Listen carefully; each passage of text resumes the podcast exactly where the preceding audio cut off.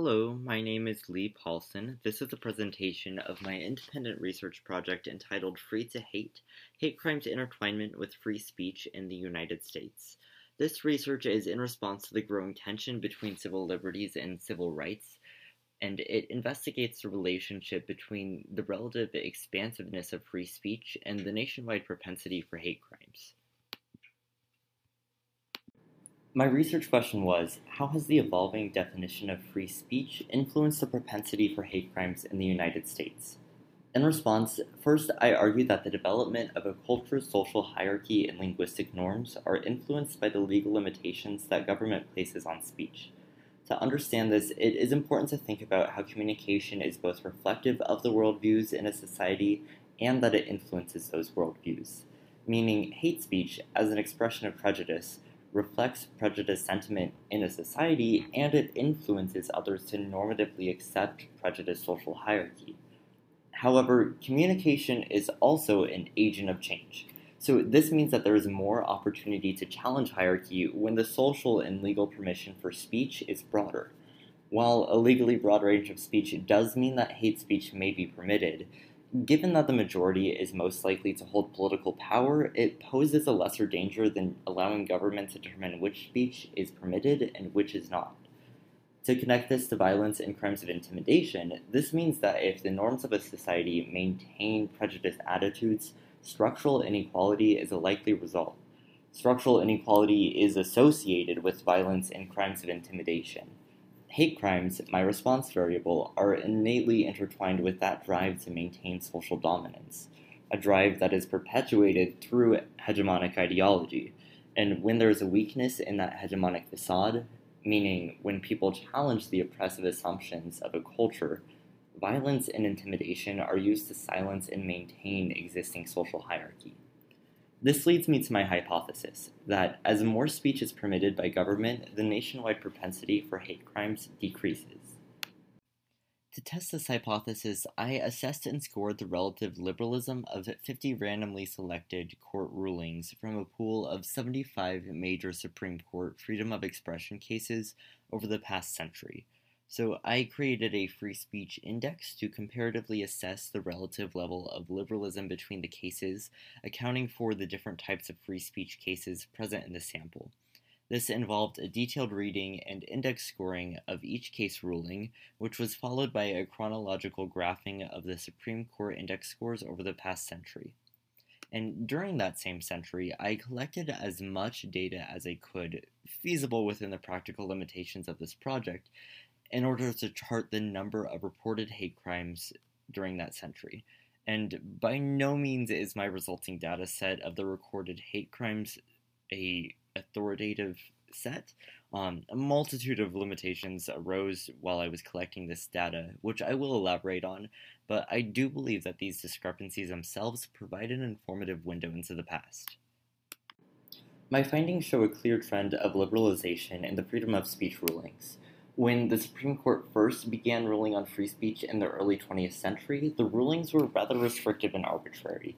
Nearly universally, from 1919 to 1957, government restricted speech that it found harmful, or mostly potentially harmful, in accordance to the dominant culture's and government's preferences.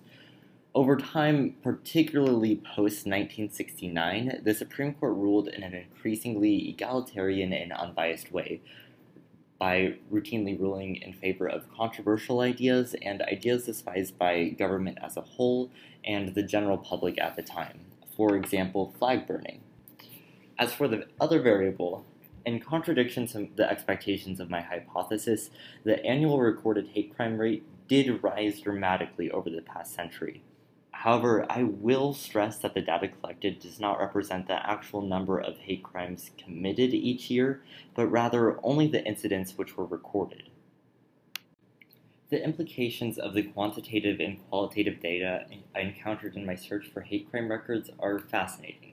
So, to start, the term hate crimes didn't actually come into popular usage until the 1970s or 80s, and shortly after, the government and advocacy organizations began to collect data on hate crime incidents. As a result, many of the acts of violence and intimidation we would today consider hate crimes were not categorized as specifically prejudice motivated crimes. That is, if they were considered crimes at all.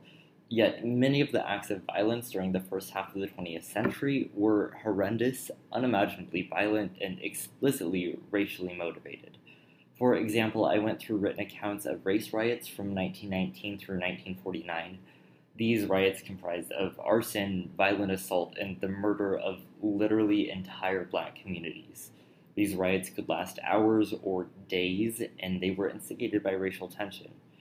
In at least one instance, an entire black town was abandoned in a collective flee for life. These incidents were not considered criminal acts. Generally speaking, white on black violence was not considered a criminal act. So, this is why I and other scholars are greatly skeptical of this appearance that the number of hate crimes increased so dramatically. These findings are not substantial evidence to conclude that the nation's actual propensity for hate crimes increased over the past century. Rather, the data implies that the national tendency to record hate crimes increased.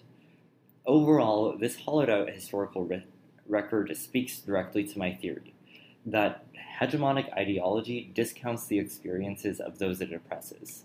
While a rumor of a black man raping a white woman was cause for newspaper articles, lynchings, and these devastatingly deadly race riots, historical records of white men raping black women is eerily vacant. During this time, people were pressured to heed to social hierarchy, and certainly leave it unchallenged the only recorded violence against oppressed people was publicized violence intended to broadcast the recommendation of minorities that were suspected of challenging the norms of hegemonic ideology. The intimidation laden publicity was utility for maintaining racial hierarchy and legitimizing hegemony. From what I was able to find, the American history of committed hate crimes is largely vacated from the first half of the 20th century Yet, given the culture of the time, I have little doubt that the acts we would today consider hate crimes were more than likely very widespread. These implications do parallel my findings in, of the Supreme Court during the first half of the 20th century that free speech was not vibrant.